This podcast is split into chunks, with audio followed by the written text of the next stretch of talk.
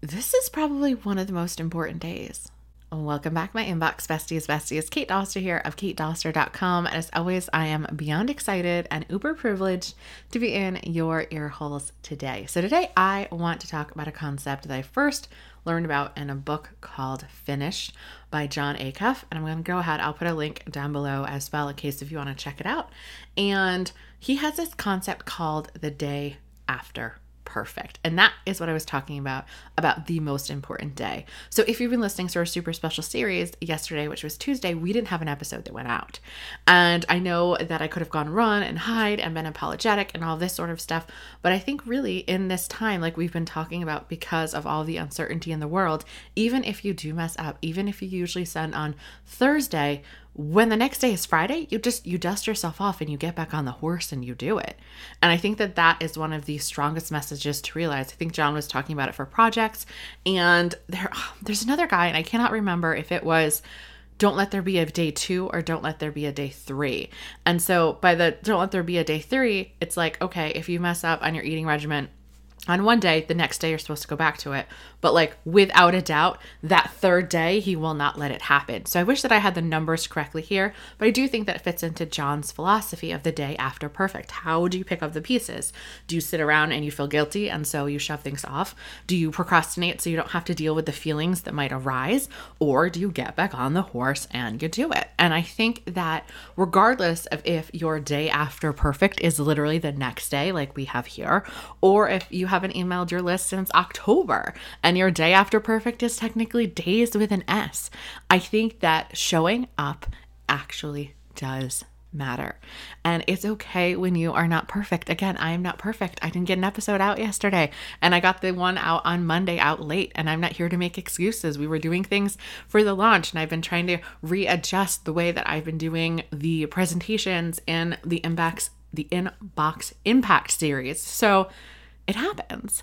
And then you've got like the weight of the world that's going on right now. It happens, but you still show up. You still come back. You get back on the horse and you do not give up. And this can go for anything. This just doesn't have to be about your business or about fitness. This can be a hobby. Maybe you said that you've always wanted to paint and now you're actually going to try to use this time to paint or to draw because you can't get to the store to get the art supplies. Like, I get it. We're definitely hunkered down here in Rhode Island as well.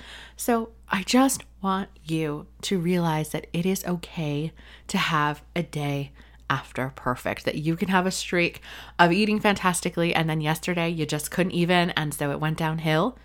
Your next meal, your next day, the next day after that, just make sure that you pump the brakes. Make sure that you have an action plan to deal with all of, honestly, the emotional baggage that usually tends to come with this day after perfect. It's a lot of guilt. It's a lot of why didn't I do this? Or I could have done that. Or like coulda, shoulda, wouldn't all over yourself. And that's not going to help anybody. What's going to help you is action. What's going to help you is to weed through all of those feelings that you might have and realize, you know what, I I still want to show up. I still want to create. And if you have been in a rut for the last 3 weeks because your energy just hasn't been there, it's okay. Like, I understand that you have to fill up your cup first, but I still want you to show up for your people. Even if you think it's the teeniest, tiniest of ways, I want you to let people know hey, you know how everyone's telling you to go out and create? Sometimes you don't feel like it. And that's where I've been for the last three weeks. And if that's the way that you felt too, I just want to let you know I'm here for you and that we're going to get through this together. And that's it. People just want camaraderie and connection right now. So I hope that you guys have a fantastic rest of the day. I'm going to be hopping on for the last training in the Inbox Impact series. If you're listening to this, say you're binge listening to this on a Saturday, if you still go ahead and sign up, the replays are going to be available until Saturday night, which is April 4th as well. So that way you can watch all of them and hear me workshop with people. We've we have some really interesting niches that have been showing up. So it's been really, really fun to create some examples that aren't necessarily like blogging about blogging or business about business. And if you're listening to this in real time, go ahead and join us live for day three. And I will see you guys tomorrow. Thank you for having Inbox Besties in your ear holes today. Why don't we go ahead and make it a regular thing? Go ahead and slap that subscribe button now. And while you're at it, why don't you go ahead and take a screenshot and tag me over on your Instagram stories, Kate underscore Doster, so that way I can give you a shout out for being a bestie of the week. Later days.